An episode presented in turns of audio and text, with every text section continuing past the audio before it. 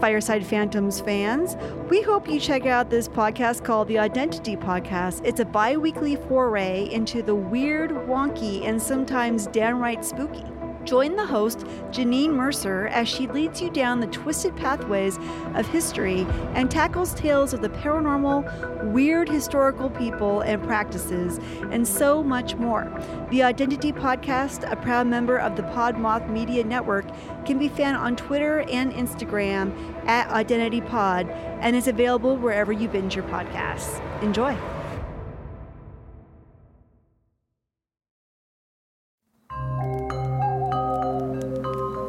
Come gather round the campfire and hear our ghostly tales of chilling terrors, darkest woes, and anything that goes bump in the night. So cuddle up with your best friend or dare it alone.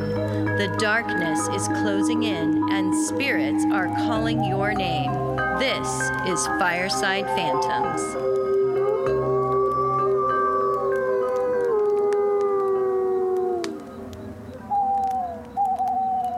Good evening. Good evening and welcome, friends.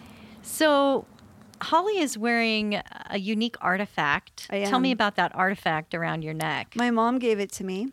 Tonight, just for our recording? No, she gave it to me a long time ago and I forgot that I had it. And today, because I'm wearing all black, yeah, I noticed that. yeah, I had to go to work today. And so it's the only time. So, is it funeral because you had to go to work today? It's the only time during the week anymore that I dress up because I work from home the rest of the time. So I'm like, oh yeah, I guess I'll wear my my black dress. And some of my coworkers were teasing me about it today. They're like, it looks like you'd be going to a funeral or to a cocktail party. We don't even know.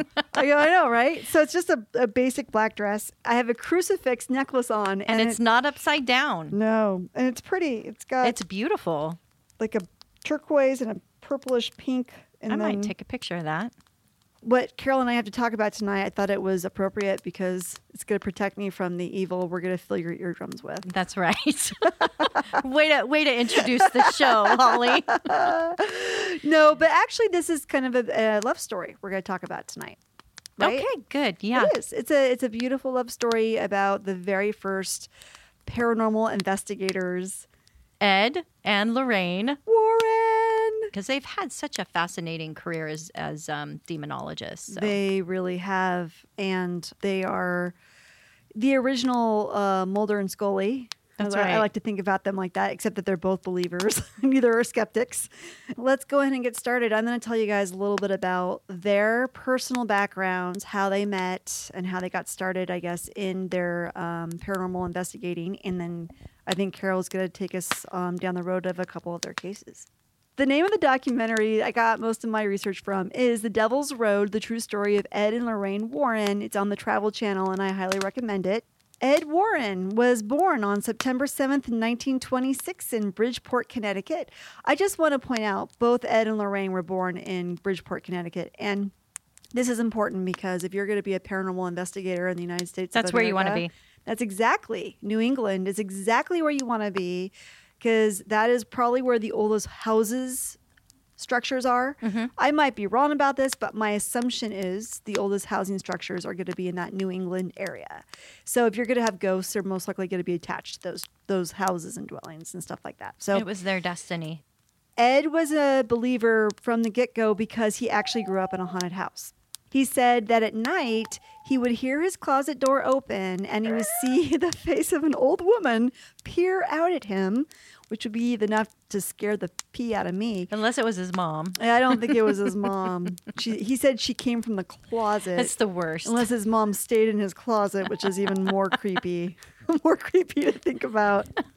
anyway, this woman's face would peer out at him, and then he said a, um, she would be on her face would be on the on a ball of light, and the ball of light would come out of the closet and into his room, and it would make everything icy cold, and he could hear breathing and footsteps.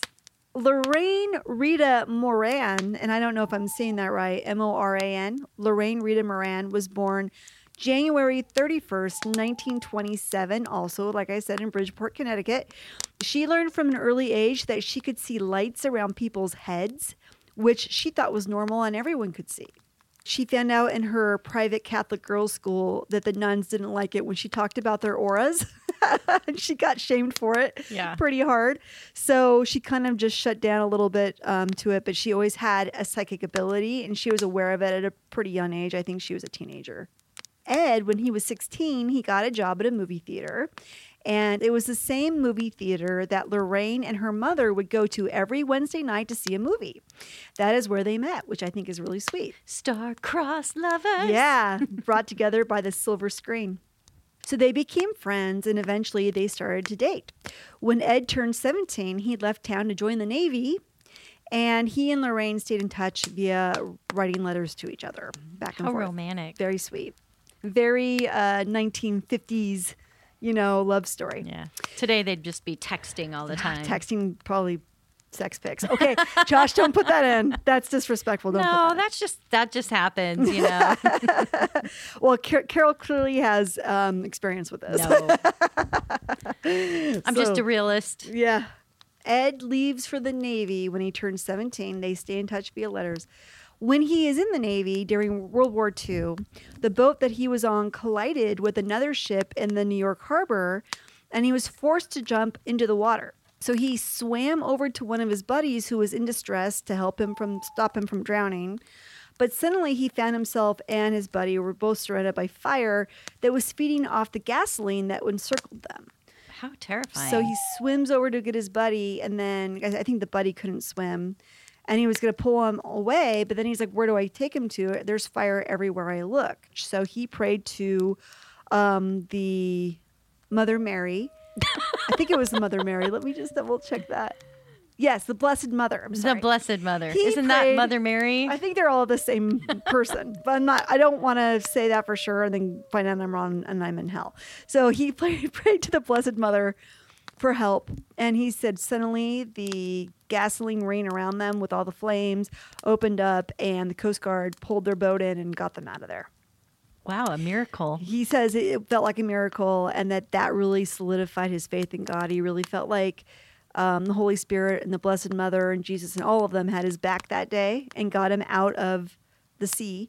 So, because of that experience, he um, got some leave from the Navy. I guess they give leave to people who were going through traumatic events. So, he goes home to Connecticut and proposes to Lorraine. And he only has a couple of hours to do this. He's like, let's get married right now. And she's like, I'm, I'm down. The two were married May 22nd, 1945. They were both 18 at the time. They had their one night honeymoon. And just uh, after that happened, their daughter Judy was born. So Just like that. just like that. There's a couple months involved. We're not going to get into the details Or count them. or count them. Ed goes off. He finishes his service in the Navy. He gets done. He comes back. He and Lorraine and Kathy or Ju- Why do I keep wanting to call her fucking Kathy? It's Judy. I don't know what my problem is tonight. Her name is Judy. So Ed comes back from the Navy. Kathy's a very pretty name, though. I wouldn't mind. I do not know why that's in my brain. It's so weird. Okay, so Ed goes off, comes back from the Navy. He comes home, and him and Lorraine and Judy go start their lives together. And both he and Lorraine were actually pretty good at painting. They like to paint um, portraits of houses and landscapes, and they'd sell it to the tourists that would come into town. Um, they would sell their paintings for three to five dollars per painting, which I guess back in those days was pretty decent money. Yeah. So that's how they made their living. But what Ed really wanted to do was to paint haunted houses. nice. He was still pretty fascinated by haunted houses because of his experience as a kid, I think, and also what happened to him in the Navy with what he felt like he was being saved by, you know, mm-hmm. God. So He was kind of on a spiritual quest. yeah, he was on a bit of a spiritual quest. So he apparently would find articles written in the newspaper of people that had said that they had haunted houses, which I thought was interesting that they would actually even run articles like that in the paper back in those days. Like, would anyone really take that seriously? Mm-hmm. But he would find these newspaper clippings, write down the address, they go find the address, and then he would paint the house. He'd even paint little ghosts into the like the painting I love it. which is cute. And then because Lorraine was such a charming personality, he'd give her the painting to take up to the homeowners. She'd knock on the door. She'd be like, and then they'd open the door and she'd be like, Hello, sir. My name is Lorraine Warren, and me and my husband just love your house. anyway, we heard that it was haunted, and Ed went ahead and painted this painting for you. And we were just wondering if you would like to have it. We just are really fascinated by haunted houses. And then the homeowner would be like, I'm sorry, but what'd you say your name was again? Oh, I'm Lorraine Warren, and there's this haunted house painting of your house. And we just wanted to know if you could tell us about your experiences. And uh, you here alone, or is your husband with you? Yeah. No, my husband's in the car. That's probably more like it, Ollie.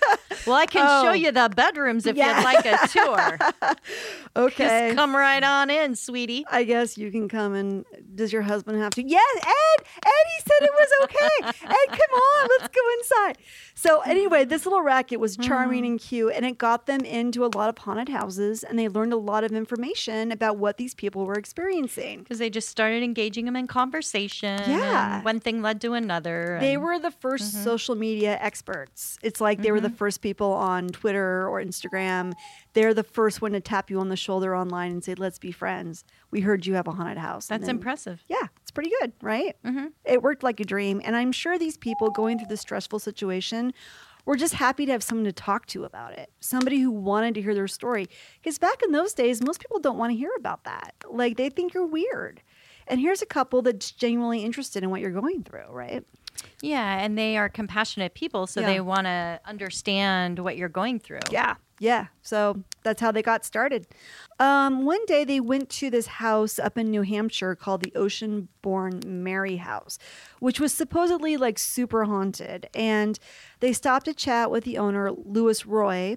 He brought them into the house. As Ed and Louis were talking, they looked over at Lorraine, and she was in like a strange catatonic state. And this really freaked out Ed. He'd never seen her do this before. And he looked at Louis and he goes, What is going on?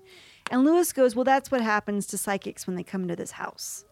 Oh, wow. So that's, I think, one of the first times that they realized how profound her abilities were. Mm-hmm. And she said what happened to her during this moment in time was that she actually left her body and she was able to watch Ed and Louis from above. And she knew after this experience she did not have to fear death ever. But then all of a sudden she snapped back into her body. So she was able to leave her body during That's this really interesting because, uh, you know, I know when she went to school Mm-hmm. that she also had an experience there where Oh. they had planted some trees, um, but they were just like little seedlings. And one of the teachers was like, What are you looking at? Because she was like looking up in the sky. She goes, I'm looking at the tree.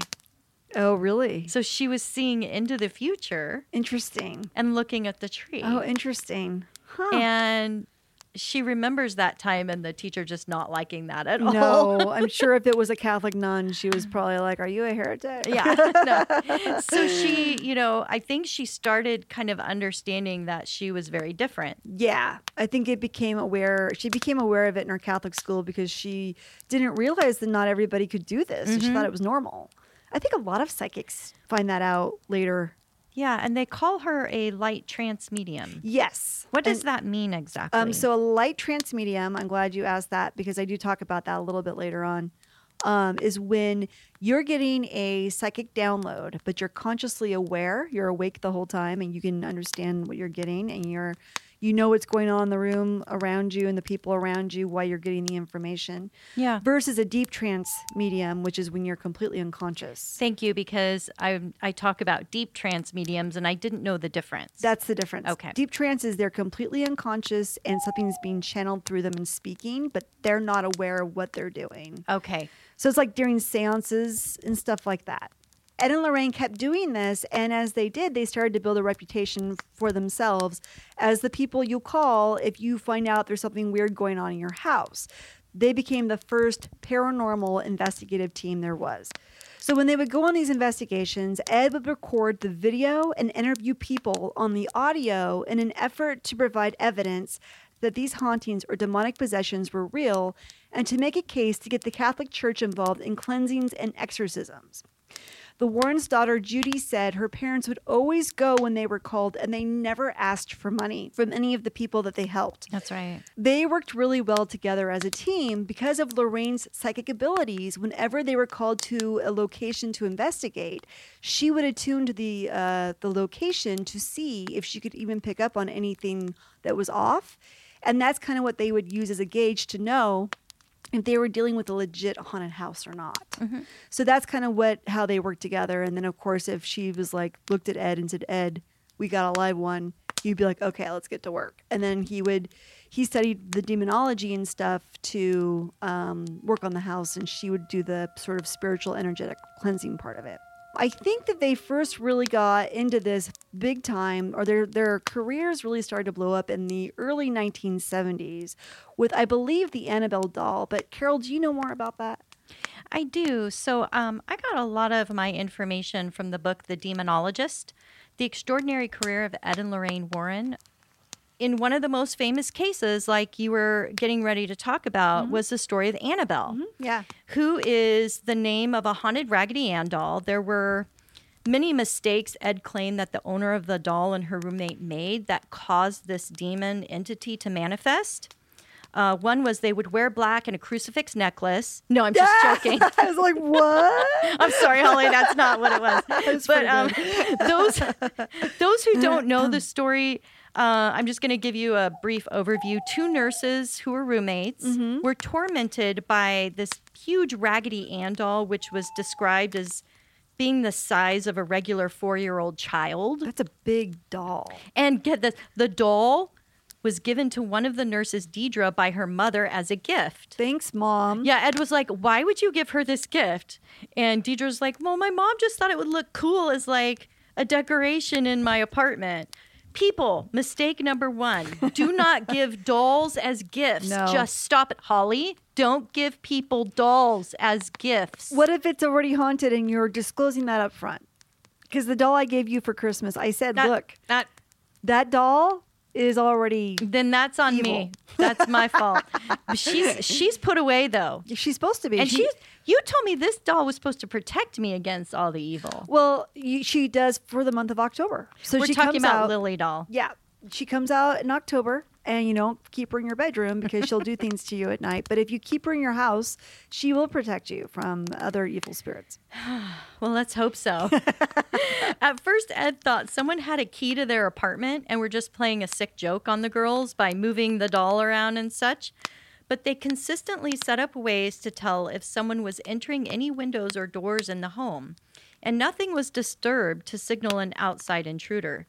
So, mistake number two the two girls decided to have a seance. Of course, they did. Stupid. They invited a deep trance medium and learned the spirit was a little girl who died nearby in the fields on the property before the apartments were built. The little girl asked if she could live in the doll and stay with them. So at that point, because they felt sorry for her, they accepted her into their home and invited her to stay with them in the doll. The third mistake was when they found chocolate lying on a table and talked to it by giving it a name, the doll, I mean, Annabelle. And by accepting this chocolate as a gift, in a, in a sense, it was making a bargain with the spirit. Well, duh, Holly. Who's gonna Who's gonna turn down chocolate? I mean, that's a pretty hard bargain to walk away from. That's a smart demon. chocolate for your soul. I'm pretty sure I've made that deal about a thousand times I already. think these demons are smart. And Ed said these girls were duped into believing this demon was, in fact, a little seven year old girl suffering. But they're lies, Holly, all lies. Lies. So the Warrens were convinced if they hadn't intervened, one of them would have been killed within the year. Or possessed. hmm Because you're right. Ed said the demon's ultimate goal was to possess one of them, not the doll. Ed always brings in a trained priest. And the reason is that he said once you confront these kinds of entities, they will forever tend to follow you your entire life, and those you love will be forever in danger. So you can't ever fully get away from them? You can't. As an example, Lorraine said in an interview that after the Amityville horror investigation, they felt an evil presence follow them clear across the country, and it took many weeks to be fully rid of it. Wow. This is why they remove any objects from the home that are associated with the hauntings. Oh, okay. Because they think it's got some kind of residual evil Yeah. on it. Yeah. But but you might ask yourself, why would they want to keep these things around if they are a danger? Yeah. Well, Ed's admitted it's it's a risk, especially for Lorraine, who is sensitive and can sometimes be influenced by the spirits due to her abilities. But he said they had the means to keep the demonic at bay, which is why they lock up these objects in glass cases. Um, and they have their demonology museum. Right. Yeah. They keep all that stuff down there, which I suppose it's better in their hands than somebody else's, where it could be actually hurting people. Mm, That's right. And um, these spirits have been nicknamed evil geniuses because of, of the strategy it involves in its hauntings. Some of the specific things demonologists look for are the spirit's unusual knowledge. So these demons, Ed says, knows your entire life. Like the cat that can ask about the dead brother. They know, yes, Yeah. In our in our story The house on the house on Lindley Street, Yeah. these demons will know your entire life, past, present, and to some degree, the future. Wow. In fact, he states that the first thing the demon will say when he starts working with the possessed is, Ed Warren, I know who you are. How freaking creepy is that? that is creepy. And ghosts or spirits will have only the energy to lift objects or move items weighing under just a couple pounds, but demons, demons can move and shake entire houses. Wow. They will throw about furniture as if it is a pile of leaves. yeah. In the case of the Perron family haunting, which was what the first Conjuring movie was based on, and they just we we totally are agree how scary that It's really is. scary. I watched most of it with my eyes shut. It is a scary ass film. So well done. yeah. Well, the Warrens really got in over their head and made matters worse for the family. A lot of people have been critics of them in this particular case. In Rhode Island on January 1971, the Perron family moved into the Old Arnold Estate, a historic farmhouse with 200 acres, 14 rooms, and even a barn. Plenty of room for their five daughters. Big family. Mm-hmm. They should have known, though, that something was wrong when the former owner came to drop off the keys and cautioned them you might want to leave the lights on at night. In 1973, the Warrens culminated their investigation, which lasted over a year and a half, with a seance that went terribly wrong. Oh man. Andrea Perron, the eldest daughter, said up until that seance happened, she did not believe in the existence of demons. She believed in ghosts, but not demons. The Warrens had invited a deep trance medium and a Catholic priest to attend. She saw her mother attacked by some invisible entity, hmm. levitating her out of the chair while curling her up into a tight ball and throwing her across the room. Wow. It was unnatural because the human body could not possibly bend in that way without breaking bones. That sounds terrible. And yet, somehow, her mother was folded up like a piece of trash. Mm. The Warrens had previously determined that the farmhouse, which the parents had purchased, had eight generations of one family living and dying on the property. Some of them had horrible deaths involving suicides and even a murder of an infant. All of that should be disclosed in your real estate contract, in my opinion. And yet it isn't. no, it isn't.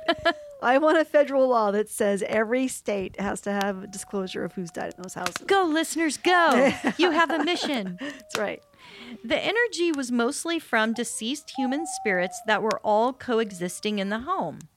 But the Warrens both agreed that whatever was allowed in to communicate during that seance was something entirely different. Mm. It was said by the eldest daughter, Andrea Perron, that for a while, whatever happened at the seance seemed to subdue the other spirits. But that evil entity that was let in especially influenced and targeted her mother. Carolyn Perron, the mother, said to her husband, if she stayed one more year in the house, she would die. Wow. She would be dead. That's like, intense. She kn- she knew her life was being wasted away. So she thought she'd die of like quote unquote natural causes, or that the thing was going to murder her, like pushing her off a cliff or something. well, I think she was just wasting away. Just like, wasting She was just like all of her essence was being yanked out of her, She was being drained Mm-hmm. to death. Ugh. Kind of like a dementor. Yeah. Yeah. From Harry Potter. Sucking I'm sorry, Holly. I've got to bring that up. so I do think some of these earlier cases for the Warrens were just you know, they were experimenting, and in some ways, they did make things worse before they got better. Uh, because you know they, it was a learning process for them. I think in the total of their career, they had about ten thousand cases Wow, that's a lot of cases. that they interviewed. Yeah, How is this stuff not more mainstream? I don't understand. it just wasn't reported on. And But even today, I think there's a lot more than we hear about. Right. The Warrens have stated that from their experiences, these entities should never be trusted as they will pretend to be benevolent victims of their circumstances. Mm-hmm. But in fact, they're just trying to trick the human and allowing it to have control. And this is why even those with the strongest of mind and courage can easily be possessed or victimized by a demon. Ed gives an example of one case where he was trying to free a lady in her mid 50s of being tormented by an evil entity. During a session with trying to expel the demon, they involved a Catholic priest and a deep trance medium Okay. who was able to speak directly with the entity. The spirit claimed to have been an angel and kept talking in a very soft falsetto voice and switching to many foreign languages to keep them confused. Ed started to command it to tell him why it chose to be here, and the spirit answered, I am under the power. Ed asked, Whose power? It answers back, A white light. Ed, sensing this bullshit, threw down his crucifix on the table and asked it, Describe yourself. At which point, this spirit supposedly screamed hysterically and said, in truth, he was a wicked, ugly thing, describing itself as vindictive with a tail and long claws burnt and black with hair all over. Well, that sounds like a chupacabra, That's doesn't what I was going to say. Stop sharing my brain. I'm sorry. I knew that was what you. I could tell your lips were forming Yes, I chupacabra. chupacabra. I know you were. I got you, Holly. But most, you beat me to it. but most of the time, these entities would only give them the name Legion when asked. But in other cases, they would have specific names, and it would lie at first, saying its name was Fred or Janice. But if you kept persisting and challenging it, you most likely would get a name like Asmodeus Fornius, Gaius Aurelius, Tiberius, or Caligula. No, those are former Roman emperors. I was but say you- that's a lot of us's in there. they're actually Roman emperors. Okay, But I, don't know my Roman emperors. Maybe I should Except study for up. except for Asmodeus Fornius, those are actual demonic names, but the rest were Roman. But you get my point. Fornicatius. Yeah, I mean- um, Salacius. and there's some thought one? maybe some of the Roman emperors were demonic. But anyway, Okay. difficult to pronounce is my point, and you really shouldn't even say the name out loud. It has that much power. I'm so this should to. be a clue with what you're dealing with. Okay.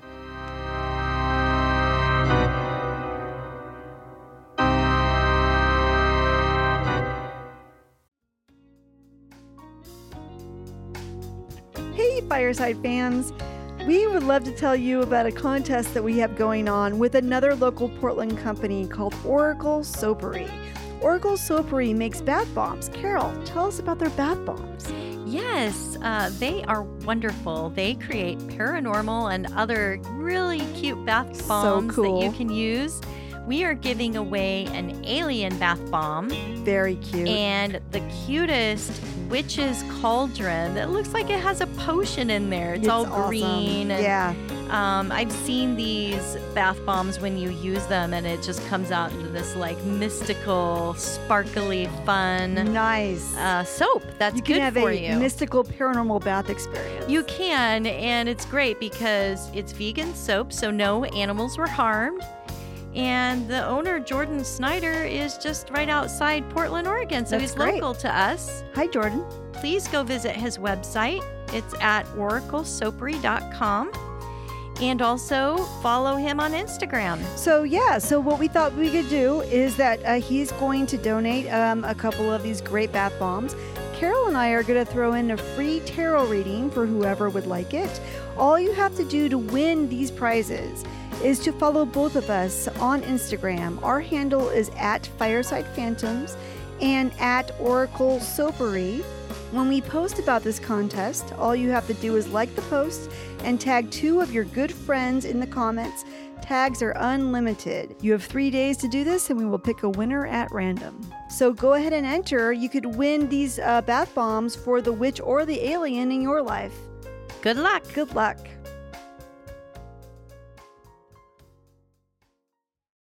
Ed Warren passed in 2006 before the making of the very profitable and successful Conjuring movie franchise. Lorraine was consulted by the writers and director regarding the first two films, and she agreed that most of the films were very accurate.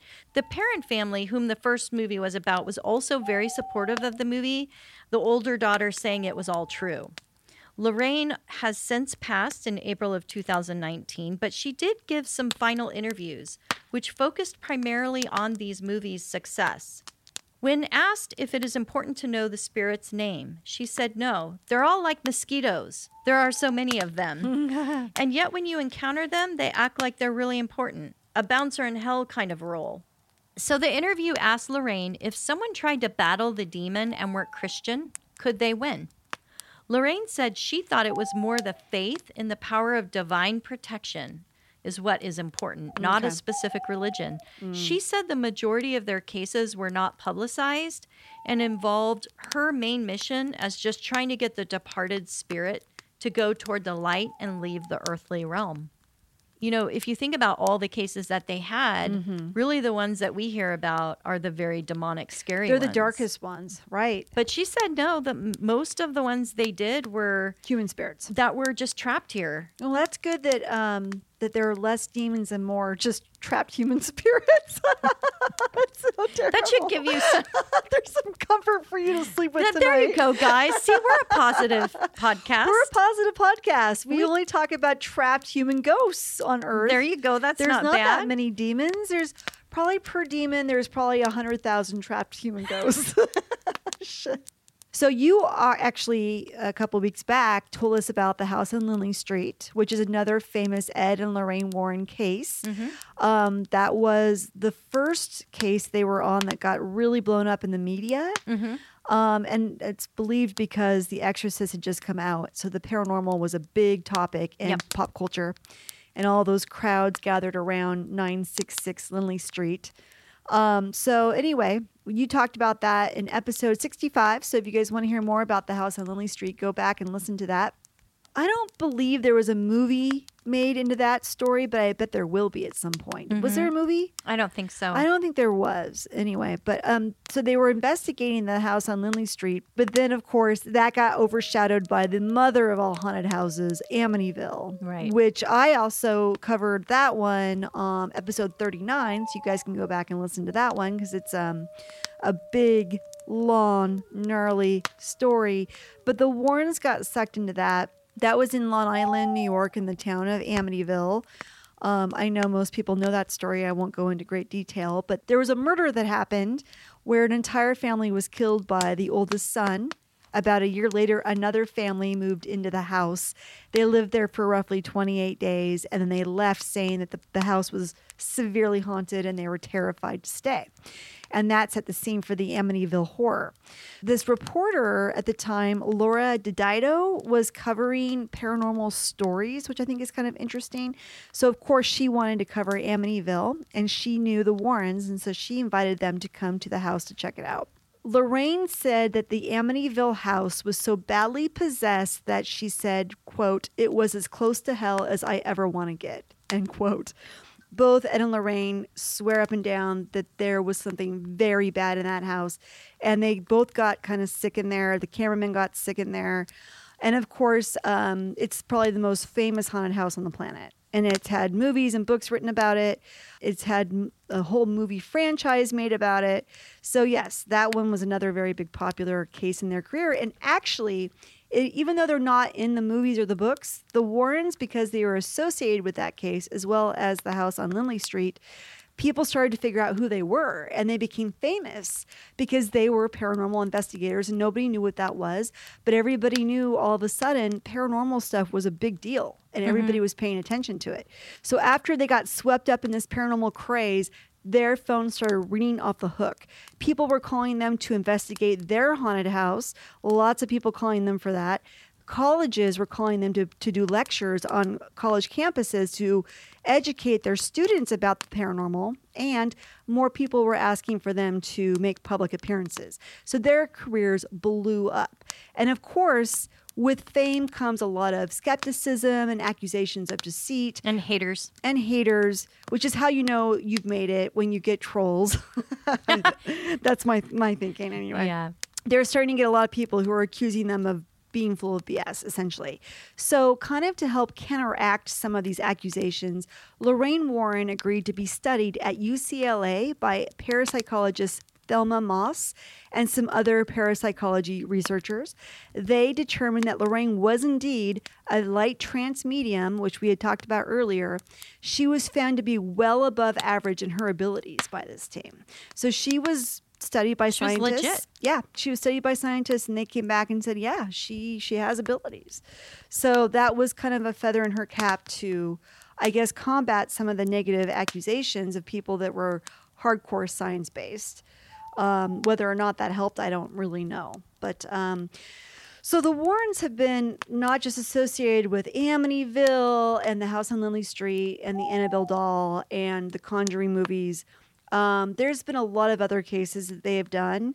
And you guys, I'm going to give you a real quick, brief synopsis on a few of them. And then I think at some point we will put up on our Instagram A vote. a vote to see which ones you want us to go on a deeper dive into because there's so- I mean we can do all of them at some point but what is the most exciting ones one what are the ones that you think are the most interesting I guess I'm going to say so Minus um, the two we've already done. right? which we've is already done those. we did the house on Lindley Street and we did Amityville horror those are two easy ones right off the ta- off the gate but the rest of them are all up for grabs as That's far as we're concerned so we have in 1974 the Warrens encountered the Smurl family of West Pittston, Pennsylvania.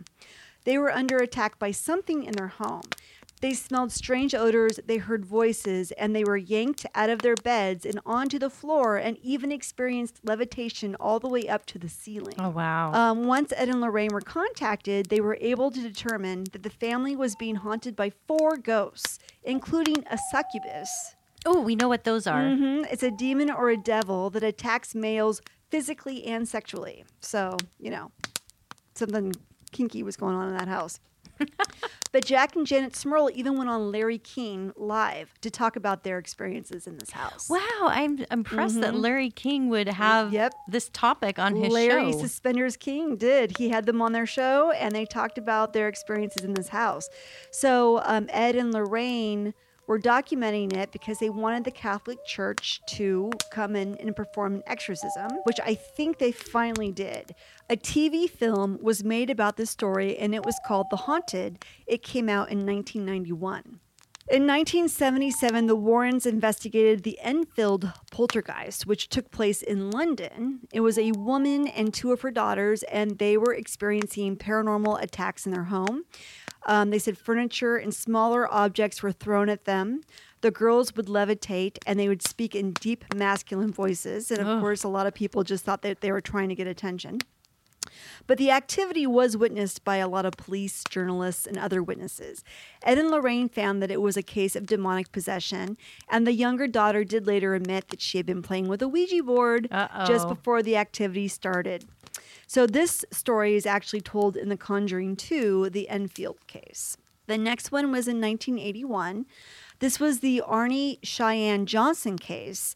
And this is kind of a crazy story. So, in 1981, a 19 year old man named Arne Cheyenne Johnson stabbed his landlord to death after they had a dispute. So they took him away. They took him up in front of a judge, and the mm-hmm. judge was like, Okay, what do you plead? And he says, I plead not guilty by reason of demonic possession.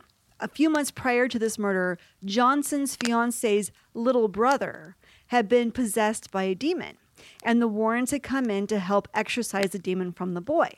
okay. It is believed because Johnson helped during the exorcism that the demon jumped from the boy into Johnson. Oh, I think I remember this. He like challenged the demon He and did. said, "Stop hurting this Yeah, little boy." Come after me instead. Right. Yeah. So that's a direct invitation. There you go. And so they believed the demon to jump from the child to him.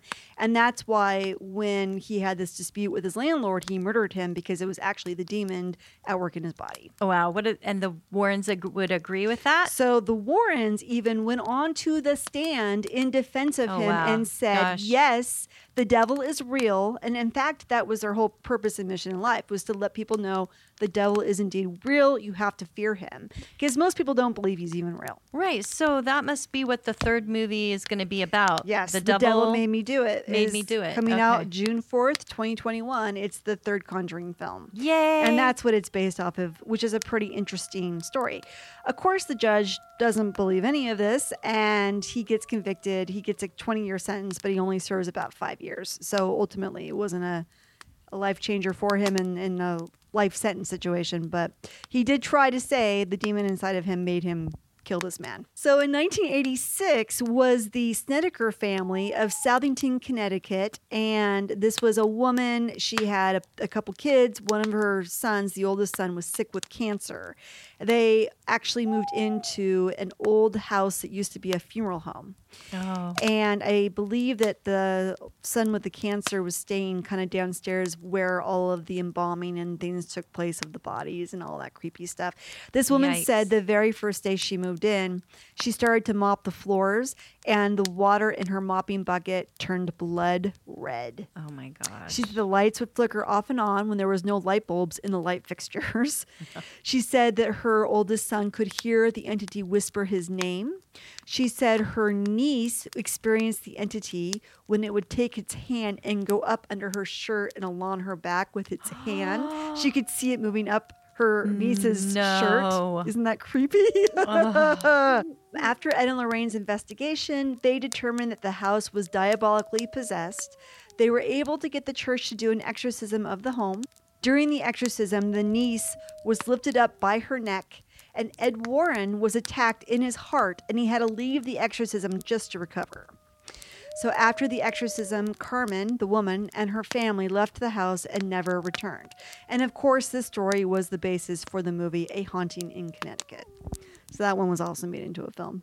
As the Warrens' fame continued to grow and demands for their help grew, they started to train other people to be paranormal investigators. And in fact, a lot of them were interviewed in that documentary that I watched. So they have people out there who were trained directly by the Warrens who learned how to go to a house and kind of what to look for and how to investigate it and document it. They also created their own TV program so that they could tell others of the devil and that he is actually real. The name of their show was called Seekers of the Supernatural with Ed and Lorraine Warren, in which their son in law, Tony Spera, was the host. Oh. And there's still episodes of this on YouTube, you can see. They also opened up their occult museum to the public, which is in the basement of their house. And that includes, of course, the Annabelle doll, as well as a lot of other artifacts and objects that are said to be haunted. so scary. You know that museum uh, nowadays, after they're done, it's interesting to note that it's under the care of a priest now, Oh, interesting. who every day blesses all the objects in the room with prayers and incense. That's really cool. Could you Did- imagine sleeping near all those things? No, no. I can't believe they stored all that stuff in a room off their main house. And will the daughter and her husband ever be able to sell that house? Because it's all that stuff's been there. I wouldn't want to buy it. Yeah, they can't even recycle those into new toys. No, they'd have to take it to the dump or something. No, you can't even take it to the dump. Where would you? Where would you put it? I think you'd have to burn Smith- it all. Smithsonian. Yeah, this is, I bet they come and take it. They'd be like, "Yeah, we'll take this stuff, sure." you know what? They could put it in the Air and Space Museum, and next time they go to the moon and leave it there with, Leave with their there. other garbage. or go to Mars, have a have a Tesla take it oh, up. Oh, that's a good idea. So in 1989, this is the last case I'm going to talk about here. Ed and Lorraine found their first case, and I think their only case of lycanthropy. Oh, we know what that is. the supernatural transformation of a person into a wolf as recounted in folktales. There's a guy named Bill Ramsey from Southend on Sea, England, and he said that when he was a child, a strange rage came over him that caused him to upend an entire fence and gnaw on the barbed wire. Oh, England, stop it with your scariness. That's so weird. So as he became that was like the one time he experienced it as a kid, but as he became an adult, more strange events would take place. He suffered from night terrors. He would wake up in cold sweats. He would pant like an animal. He then started to attack his friends and the police. Ed Warren said that Ramsey was only about 5'7 and 150 pounds, but he could pick up men who were six feet tall and throw them around like they were kindling wood, quote, Oh, like they were kindling wood, end quote Or a piece of trash. or a piece of trash. Ramsey was hospitalized during these bouts of rage. He would bare his teeth, he would growl, he would hunch his shoulders, contort his face, and twist his hands into claws. Ramsey would even ask to be locked up in a jail cell to protect himself and the public. oh, so he was self aware. He was It's pretty intense. So, of course, Anna Lorraine said, Hey, come on over. Of course she did. We think you're interesting. We'd We like want to talk paint you." We want to paint you. We want to hear your story. And he's like, Oh, I'll be right there. You might want to handcuff me to a chair. Oh, well, we got handcuffs. That won't be a problem. Okay, I'm on my way. Furry ones. furry handcuffs for your furry wolf like nature. So, anyway, he goes to their house and they bring over a bishop, Robert McKenna, and he goes ahead and performs an exorcism on him. And of course, Ramsey doesn't like this at first and tries to attack the priest, but eventually he does calm down and allows the ceremony to proceed. Since the exorcism, Ramsey has not experienced any more lycanthropy attacks. So apparently it worked. And I don't believe there's been a movie made about this yet. But of course, there's going to be because it's a werewolf. How could you not make a movie about this? you have to. You have to. It's in the Bible, I'm pretty sure. It, it is. It has to be. Yes. After Ed died in, I think, 2006, Lorraine's son in law, Tony, stepped up and really helped keep the Warrens' legacy going. He would accompany Lorraine and take over Ed's part in the college lectures. Eventually, Warner Brothers, as you said, bought the rights of Ed and Lorraine's stories and started making them into these movies. Um, and uh, Warner Brothers' uh, arm for horror films is New Line Cinema, and they just bought the rights to make The Demon of Brownsville Road, which I covered a few episodes Whoa. back. So that will be fun. I'm really glad that they're going to So do cool. that. That's really great. On April 18th, 2019, at the age of 92, Lorraine Warren passed away in her sleep. Judy said, um, Judy, not Kathy, Judy said that Her after daughter. Judy, her daughter, said that after Lorraine passed away, that the undertakers told her they caught on camera orbs floating around her coffin all night. Oh. That made Judy very happy to hear. That is lovely. Yes. So, meanwhile, Tony, her husband, has taken over the family business. He does have the YouTube channel called NESPR, which stands for the New England Society for Psychic Research, which I believe is what Ed Warren founded. And now Tony is taking over um, running. And it is the official Ed and Lorraine Warren channel. Um, he's also going to have uh, Paracon in Waterbury, Connecticut on October Awesome. 30th, 2021, in which he plans, Carol, to have a separate room of haunted objects and artifacts from Ed and Lorraine's museum. And yes, he's planning to Oh, bring the Annabelle, doll. Annabelle is Yes. going to actually. How are they going to move her? I don't know, but she's supposed to be there. So you know it's going to get a ton of people because everybody wants to see that doll. Okay, guys, if you want Holly and I to go to this and breathe on Annabelle's case, you got to make that happen for us. Breathe I don't know Annabelle's how because we don't have a donate button even. No. But you'll find No. a way. I You'll take find- owls. I take owls any day. Yeah, if you can get a homing pigeon and just strap some money, some Yeah. hardcore cash yeah, to it, we'll we'll get there. we'll put um, Carol's address out on the internet. No, we to- will not. anyway, if you are in the New England area or anywhere in the world and you want to go to this, please do. I mean, I think I'd love to go to this. That would be wonderful. I am a little intimidated to see the doll, but if she's going to be there, you know it's going to be a magnet for people. yeah, and wear white with crucifix Yes, and bring a flashlight. and a flashlight and a Bible and some holy water. You should be okay. Lorraine said after her husband passed, she went to commemorate at a special place he would take her, remembering his birthday on September 7th, which was just a little over one year from the er- anniversary of his death in August Okay. of that year of that year Yes. before. Yes. I think he died like August 25th or 26th. Um, I had August 23rd, 2006, okay, there you go. and she died April 18, 2019. Yeah. So Ed used to always take her to breakfast at the Bluebird restaurant in Easton, Connecticut, I believe. Cute. Yeah, she said when he was happy, Ed would always whistle especially when he painted his New England scenes and depictions of haunted houses. It's so cute. Lorraine requested a table for two, even though she was alone. Is there such thing as a table for for one? You can always fit two at a table, right? Yeah. Anyway, just a thought that crossed my mind. How much do you think their paintings would go for now? I don't, I would buy one. I bet you they'd be worth a lot of money, I want. especially We gotta find people who have them. Yeah, especially when the ones with ghosts in them. Was he a good painter? I mean, I don't. I'm not really a good critique of art. I don't know. Lorraine requested a table for two, even though she was alone. After waiting a few minutes without any service, the owner of the restaurant came out to explain that the dishwasher got spooked earlier. Which is funny when he's talking to Lorraine Warren. It is. I She's like, "There's a spook in the dishwasher. Can I go see it?" I guess when the dishwasher came into work early, he heard someone whistling in the dining room while he was getting ready for the day in the kitchen. The man got so frightened, he called the owner and asked her to come down right away because he wasn't going to work there that day. the owner said, Do not leave. She would be right there. Disembodied whistling. Right. So the owner convinced the dishwasher to come out into the dining area and greet Lorraine, explaining to her in his own words what he experienced. Lorraine remarked, Well, I guess Ed got here before I did. Oh. I think that is such a sweet story, but That you know really something is. else, Holly? Hmm.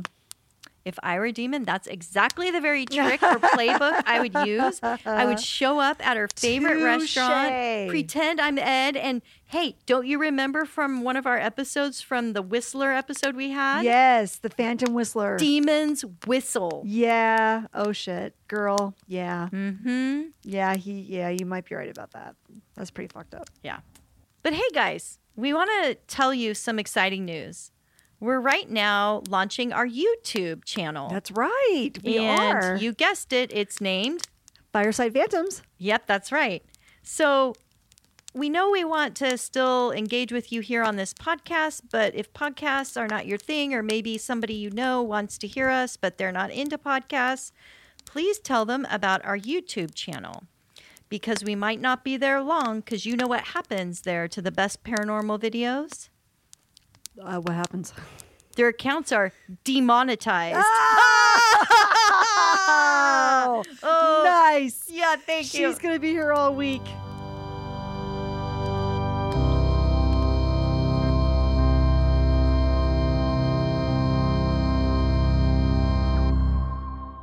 Yeah, well, duh. I mean, duh. Okay, I'm going to record this all over.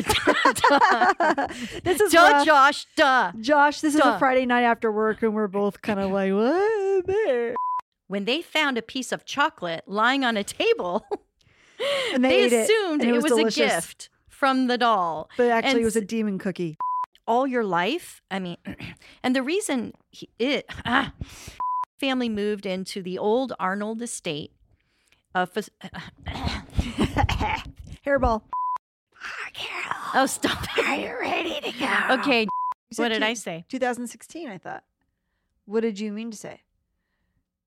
Oh, I don't know. Let's just say. Let's just throw in a number there. You definitely, we'll be doing a diaper. A, A deeper, a deeper dive. It's a you diaper dash. We're gonna do a diaper dash into these deeper dives. A, di- a lot of bloopers tonight, Josh. A lot of bloopers. We're a little loopy. Um, good night. no, we're not done. Good night. We're good night. done. Sleep tight. As the flames die down, do remain undaunted. Though all hitchhikers are ghosts, And all dolls are definitely haunted.